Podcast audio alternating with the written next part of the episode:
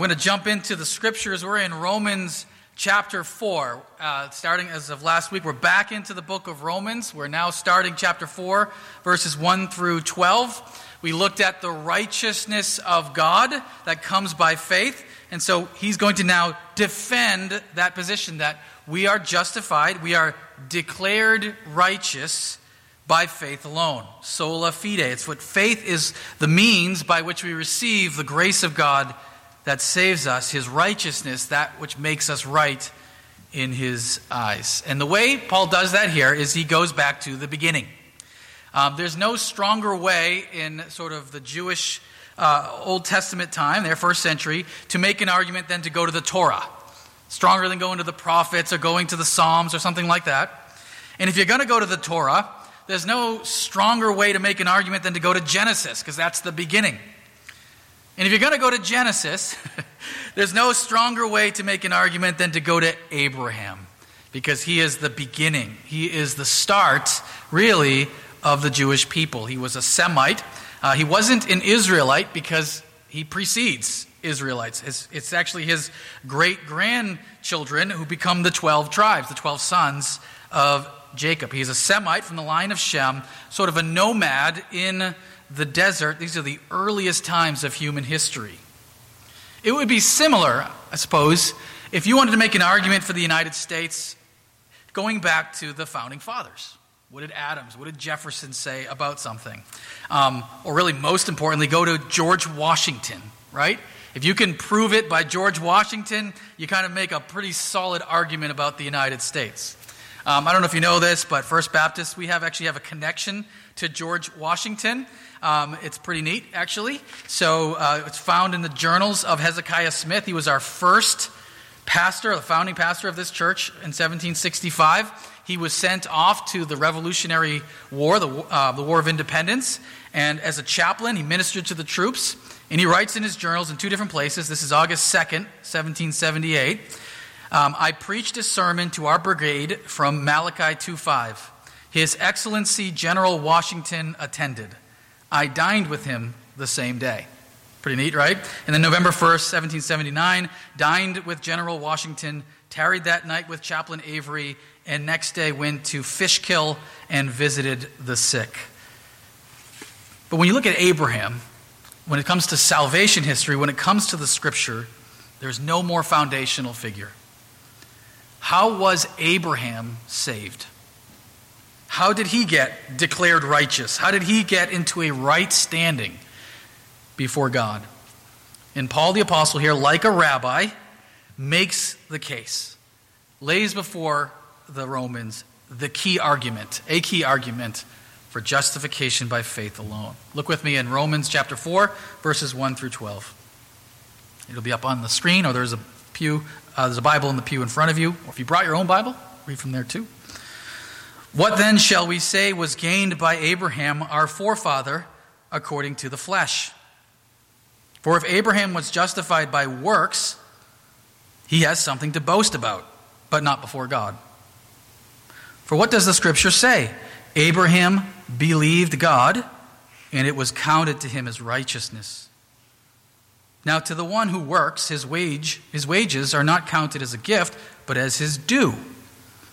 And to the one who does not work, but believes in him who justifies the ungodly, his faith is counted as righteousness.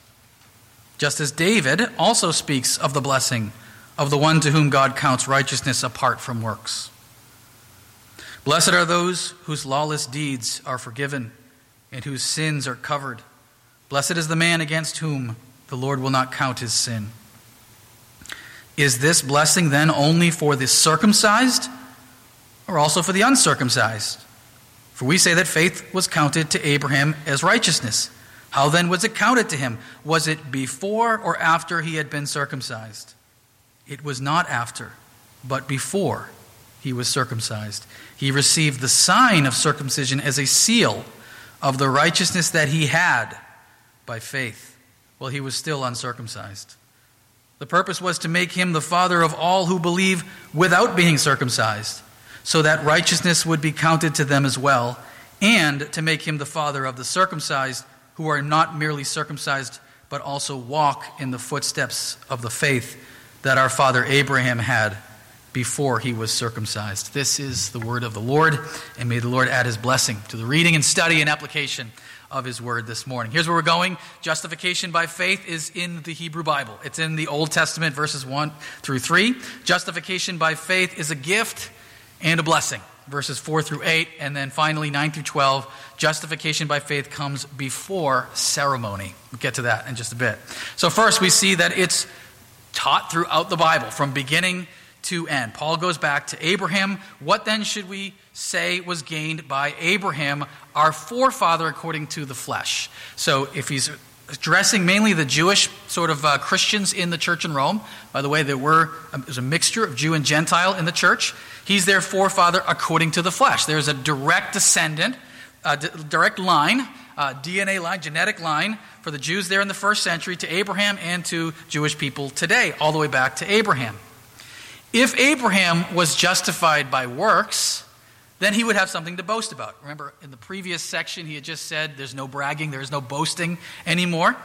But if Abraham could say, hey, I was, I was declared righteous by what I did, by being such a good person, by obeying the Torah, by being circumcised or whatnot, then he has something to brag about. But I know I like how Paul adds in verse 2, but not before God. So uh, God is still ultimate, infinitely greater than anyone. Even if you could be purely righteous and without sin, you still can't brag before God. God is still the Almighty. But he says, let's look at the scriptures. And he points to Genesis and quotes directly from the Torah. What does the scripture say? Abraham believed God, and it was counted to him as righteousness. Clear as crystal. His righteousness is counted to him by his faith. Justified, of course, means to count righteous, to declare righteous. Doesn't mean to become righteous in practice, as you can see right here from the quote from the Torah. His faith leads to an accounting. It sort of comes from the legal world to be declared innocent, to be declared not guilty. Why Abraham? As I mentioned, he's sort of a foundational figure. Interestingly enough, he's a foundational figure in pretty much all monotheistic religion. Let's put it that way. Um, if you don't know this, of course, the Jewish people look back to Abraham as the, the father of their faith. Uh, Abraham's son is Isaac. Then it goes to Jacob, and Jacob's sons are the 12 tribes that make up all of Israel. Abraham is central. The Arabs and Muslims look to Abraham as a central figure. I don't know if you know this, but the Quran uh, sort of reinterprets the Torah and says that Abraham's other son, Ishmael, sort of the father of the Arabs, he is the foundational, he's the promised son. But even still, they would look to Abraham as that central figure. And of course, Christians, we also, uh, because of his example of faith um, and his salvation by faith alone here, we look to Abraham. So most of religion today, well more than half of, of people in the world, would look to, because it's 30, 33% Christian and just under 30% Muslim, the world is. So most of the people in the world would look to Abraham as the central figure. He's also a central figure in the Bible. Again, before Israel, he's the start of the patriarchs. He fathers Isaac and ultimately Jacob and the tribes. He's, the, he's an ultimate example of faith in the Bible.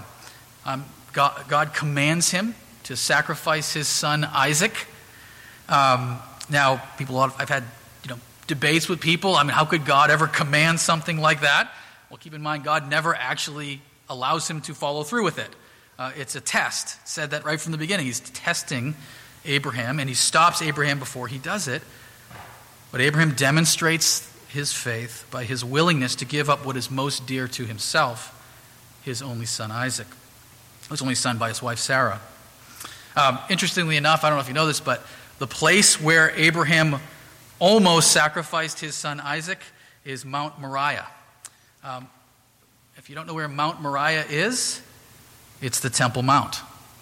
It's the place where sacrifices went on for centuries and centuries afterwards. His Second Chronicles 3:1. Then Solomon began to build the house of the Lord in Jerusalem on Mount Moriah, where the Lord had appeared to David his father. The very place where God would command sacrifice to take place for Israel for centuries and centuries is the very place that Abraham was willing to give up what is most dear to him.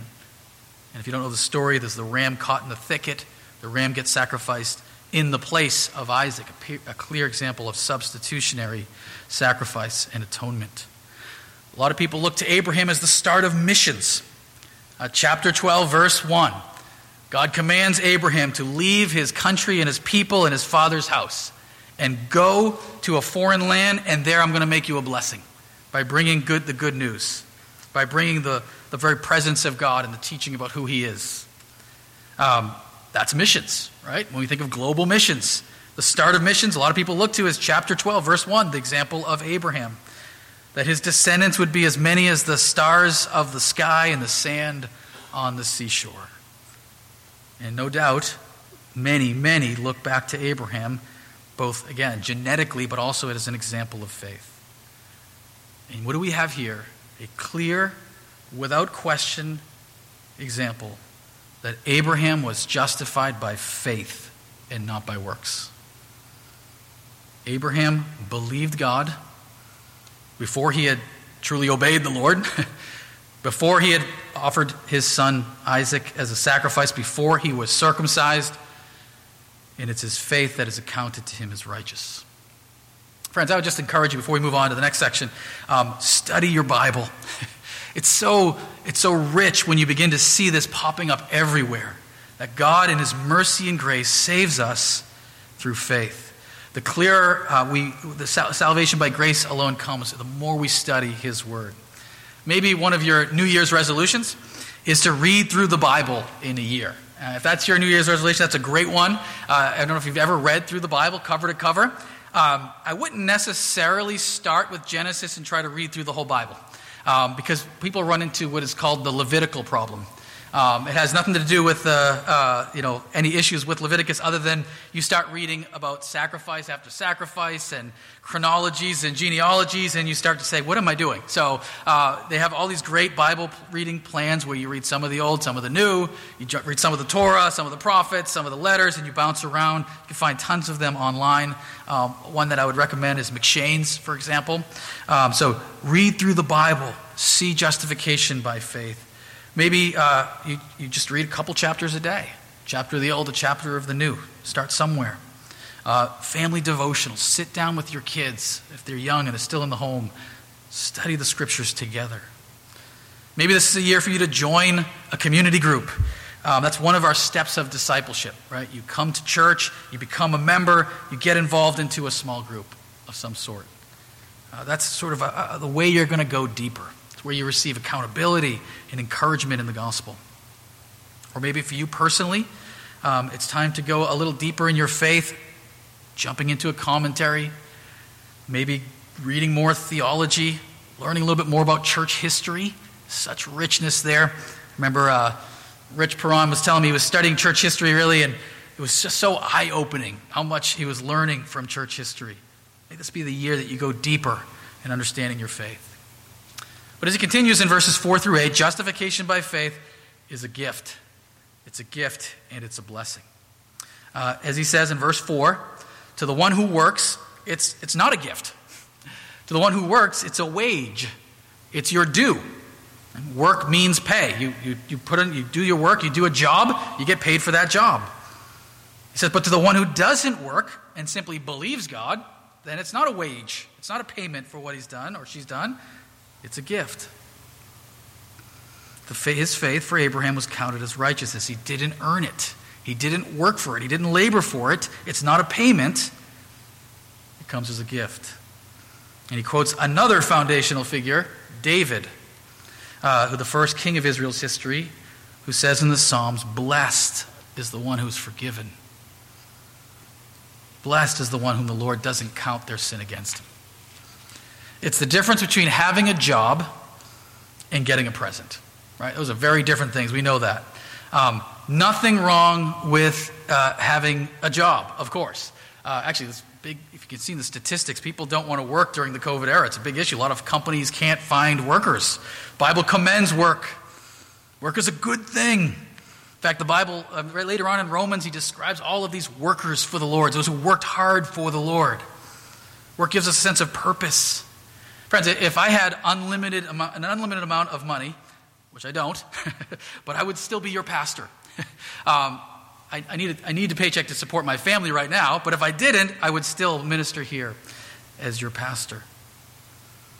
However, our salvation is not like having a job, it's like getting a present.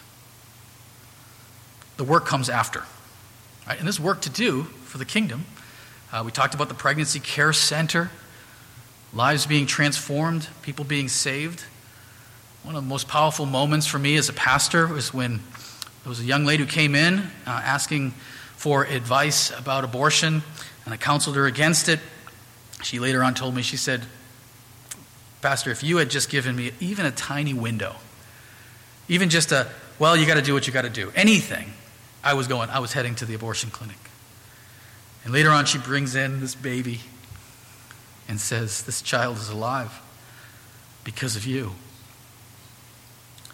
There's work to be done, there's missions to be done. Right? The, the world has to be reached for Christ. we got to send our missionaries. That's why Pastor Mike has transitioned to the pastor for missions and, and community outreach, because there's work to be done. There's a job that needs to be done. But our salvation takes no labor, no effort, no sweat, no busyness, no work. It's more like receiving a good gift. The greatest gift, actually. It's a whole different situation. Um, when I was, this shows how much of a geek I am, just by the way. Uh, when I was dating a young lady named Jessica, uh, one Christmas she gave me a whole set of Calvin's commentaries on the Bible, and that's how I knew this is the one. this is the one, right? So, but I got a good gift for her this year on Christmas. Um, I got her coal. Um, I said, I told her, I said, I'm going to get you coal. I really am going to get you coal. I'm not lying. I'm getting you coal. And then she opened up uh, her present, and it was a set of diamond earrings. So, pressurized coal, right? That's what I said. I didn't lie. I got her coal, right? When we receive the gift of salvation, we don't earn it, we don't work for it. There's no sweat and labor, it's a gift. This is what justification means. It means this that the Bible is full of sinners, and that's all there is outside of Jesus. We talked about Abraham being this foundational figure Read the story of Abraham. There's a lot of good to be commented about Abraham, but Abraham was a liar and a coward. He told his wife to claim to be his sister because he was afraid that people would kill him to steal his wife. And because of his lie and his cowardice, on two occasions somebody took his sister and married her until they figured out what was really going on. David, for all that can be said about David, is an adulterer and a murderer.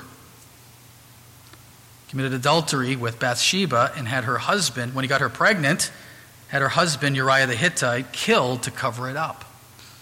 In fact, if you go through the Bible, no one is righteous. Every person, every great hero of the faith, you'll find, men and women, are going to have more than shortcomings. They're going to be depraved.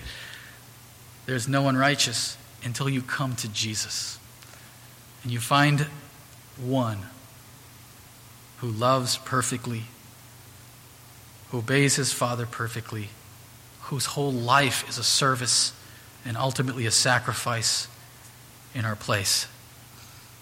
Justification means we're sinners. We can't save ourselves. We need one to rescue us. There's two sides to it, and you see it right here in the text. First is forgiveness of sins. Uh, in order to be righteous, you need to have your sins wiped away, your sins forgiven. Um, there's a ledger of debts, there's a history of our sin.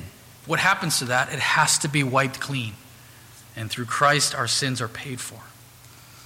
But even if you just paid for your past sins, that would just give you neutrality, right? You would just be even. That doesn't save you either. But God does more than that. He grants us His righteousness.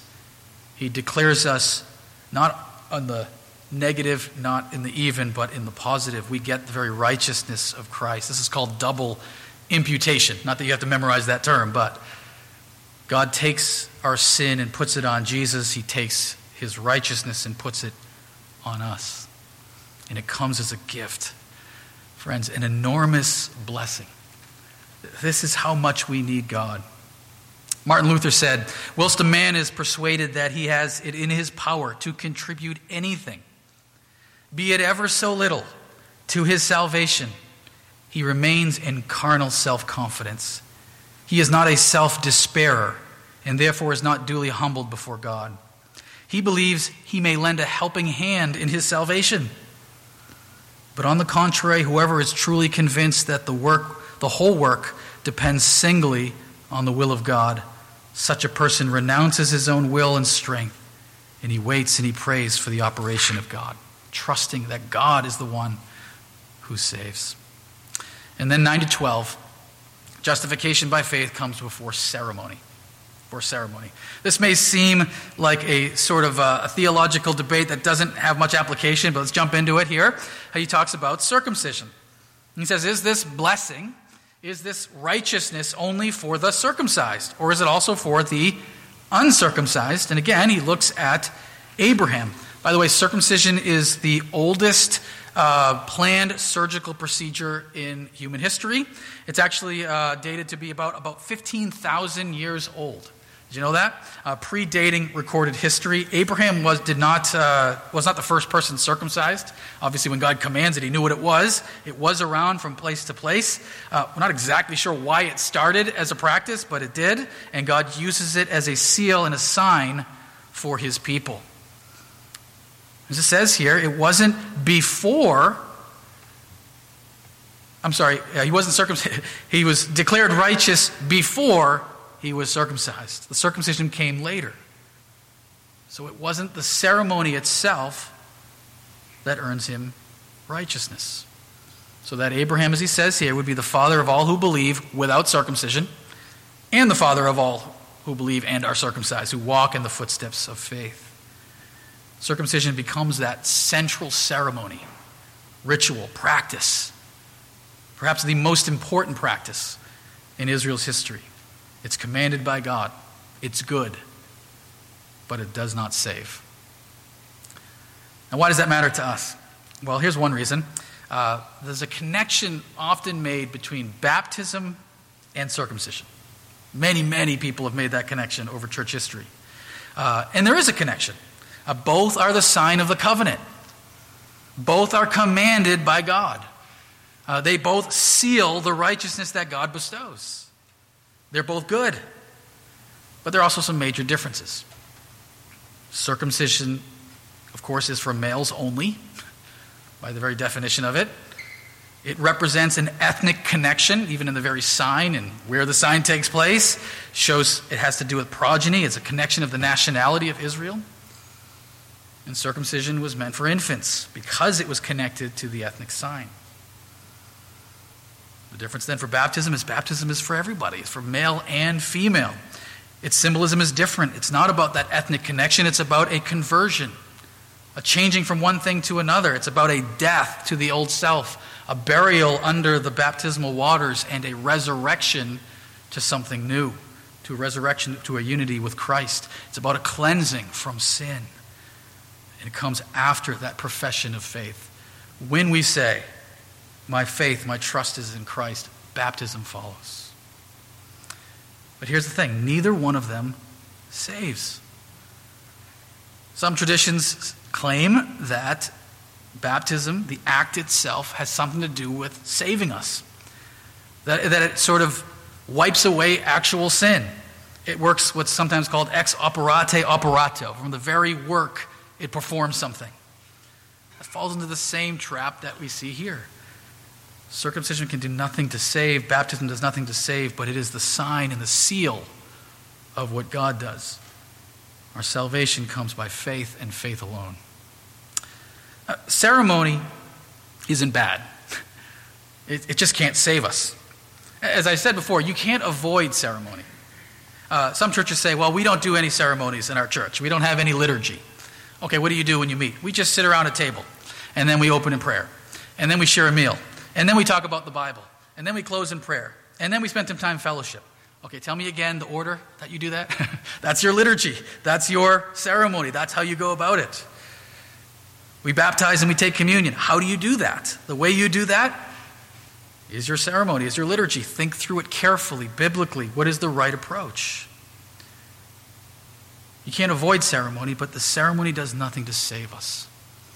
I think the, the perfect example of this is the thief on the cross. Everybody knows the story, right? Two men were crucified with Jesus, one on each side. One of them hurls insults and never comes to repentance. The other one begins by hurling insults, but then comes to conviction, repentance, and faith. And Jesus says, Today you'll be with me in paradise. Was the thief on the cross baptized? Of course not. he didn't have any time to be baptized. How many times did the thief on the cross take communion? Zero, right? Uh, was he a member of a local church? Did he help out in a soup kitchen? Uh, he did nothing but believe. And Jesus promises today, you'll be with me in paradise. Salvation is by faith alone. Churches have debated different practices, and it's wise to think through them biblically. Um, there's been sort of questions about what, what do we include in a worship service, what do we not include. I think I kind of lean to the idea that there's a lot more freedom on that, as long as it's good for the edification and building up of God's people. But in some ways, let's remind ourselves of the most important point none of it saves. That salvation comes through faith and faith alone. Justification is by faith alone. We see that consistent through the entire Bible, the Hebrew Scriptures, into the New Testament. Justification by faith alone is a gift, an enormous blessing. And justification by faith comes before ceremony. I mentioned uh, George Washington in the beginning as a foundational figure for our country. I'm not sure where George Washington was in terms of his faith. He was Anglican. But he did say this Let us with caution indulge the supposition that morality can be maintained without religion. Reason and experience both forbid us to expect that national morality can prevail in exclusion of religious principle. And I would just sort of redefine, tweak what he had to say a little bit there. It's not just religion broadly, it's salvation in Christ. Morality can't actually get us there. But God gets us there through faith. He makes us his own, he sets us right before God. And what follows is a life seeking to please our Heavenly Father. Friends, when something is precious, when something is valuable, you want to guard it. I don't know if you notice, our church has a vault. We have a vault in the basement. Uh, don't get too exciting, there's nothing in it. There used to be back in the day. If you have something very, very valuable, you keep it in a safe in your home, a fireproof safe. If something is valuable in a broader sense, you keep it in a museum, maybe behind thick glass. This is the most precious, valuable thing we have as Christians. It is through faith and faith alone that we are justified, declared righteous, set right before God. Let's keep guarding that message. Let's protect it. Let's make sure that our church holds firmly and strongly to the message that saves that Jesus is the one who redeems sinners, not by our works and not by ceremony, but through simple faith. Would you pray with me?